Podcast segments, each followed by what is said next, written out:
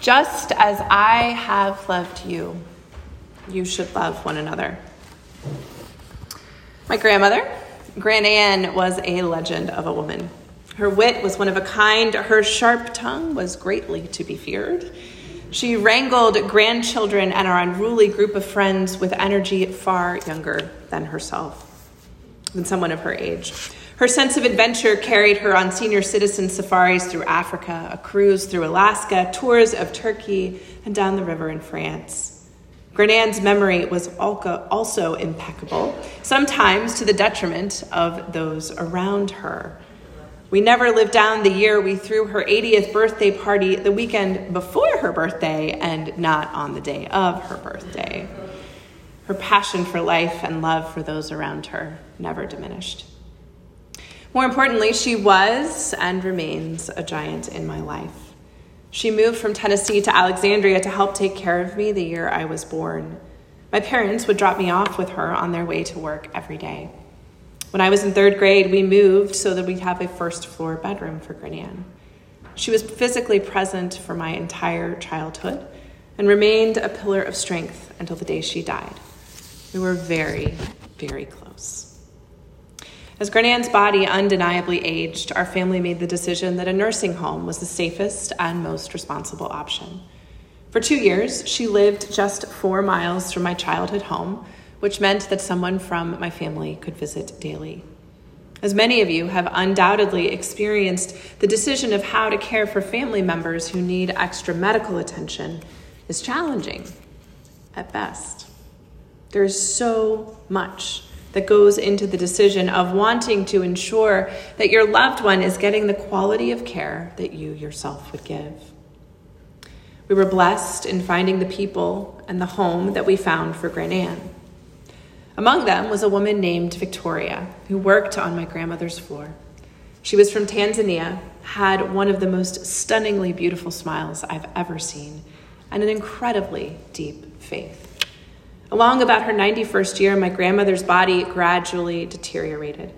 She didn't contract a disease, and her organs still functioned well, but she was put in hospice care, as all signs indicated she would not live much longer.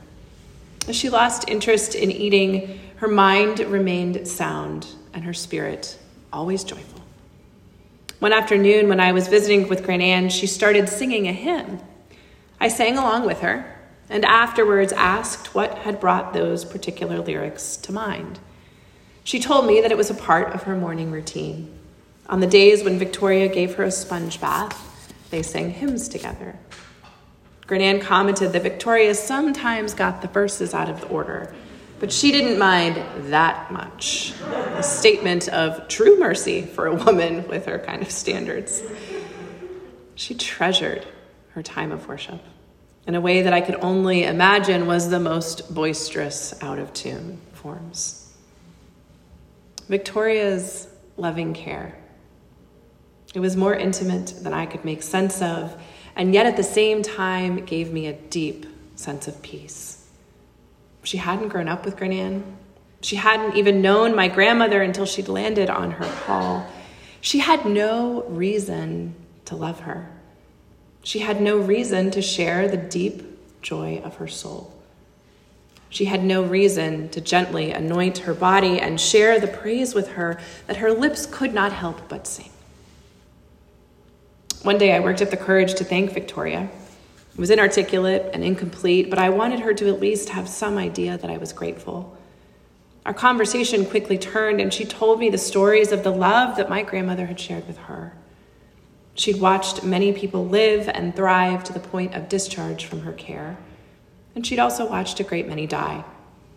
Victoria was convinced that my grandmother lived as long as she did, despite her body's decline, because she knew she was loved. Victoria assured me that she was simply helping my grandmother to express the joy that was already in her soul.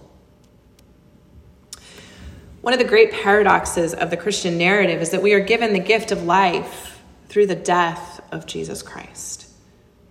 It is because of crucifixion that we have resurrection. Because of Jesus' death, the gift of life is ours to live freely and fully. At the end of the day, there is nothing we can do to make sense of this. It It is not logical. It is not necessary. It is an act of love that is beyond measure. Similarly, it is the paradox of loss that compels us to display our love.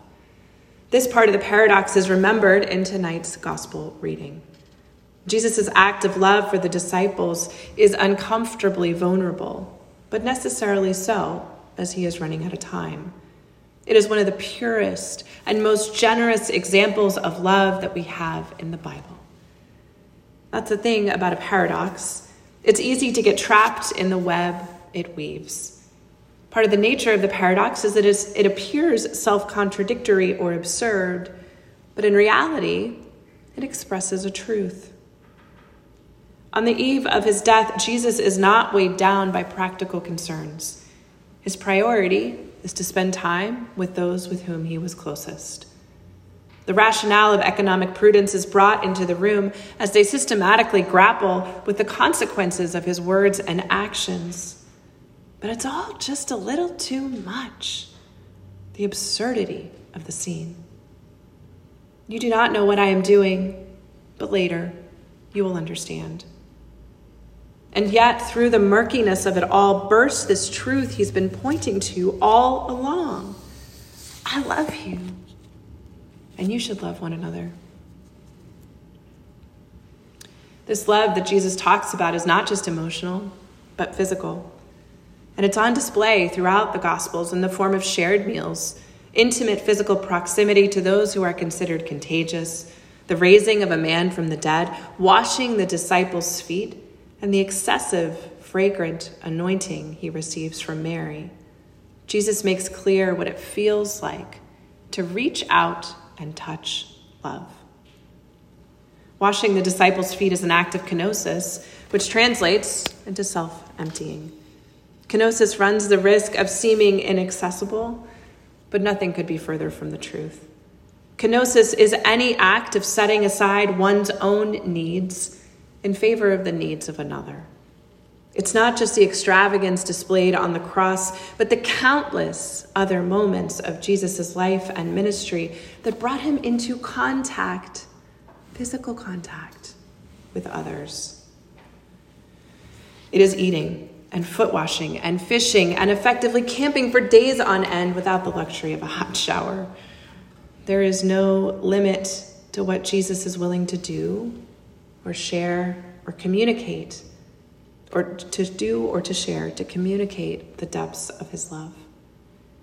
These moments of self-emptying can be seemingly ordinary, but carry immense risk. The danger comes not in the act of washing itself, but rather whose feet are being washed. Likewise, if we do not feel the danger of our physical acts of love, there's a chance we're not loving the right people, spending time with the right people, or sitting at the table with the right people. Foot washing itself is not dangerous. Washing the feet of the one who was preparing to betray him carried immeasurable costs for Jesus. Victoria's display of love and compassion was tangible to my grandmother. To me, her presence in Grand Anne's life was a source of comfort and peace. To my family, it was a source of scandal when I marched this woman from Tanzania who was not related to us from the pew where she sat in the back of the church and brought her by hand to sit in the family pew at my grandmother's funeral. But that woman's hands, they were the hands that anointed my grandmother for burial. She had offered a blessing that was valuable beyond measure. And just as a small child needs the comfort only a parent can provide, I needed that woman next to me as we bid my beloved grandmother goodbye. Victoria loved my grandmother in a way that defied a simple job description or a medical necessity. She poked a hole through my small heart and expanded my very concept of what love could look like. As absurd as it seems, the truth is that Christ loves us enough to die for us. Tonight is the night that we remember that even when his time was running out, Jesus ate with and washed those whom he loved most. Let that wash over you for a minute. Do not be afraid to share your full heart with those who need it most. For it is in emptying that we are filled, in sharing that we find companionship, and in loss that we are reborn. Amen.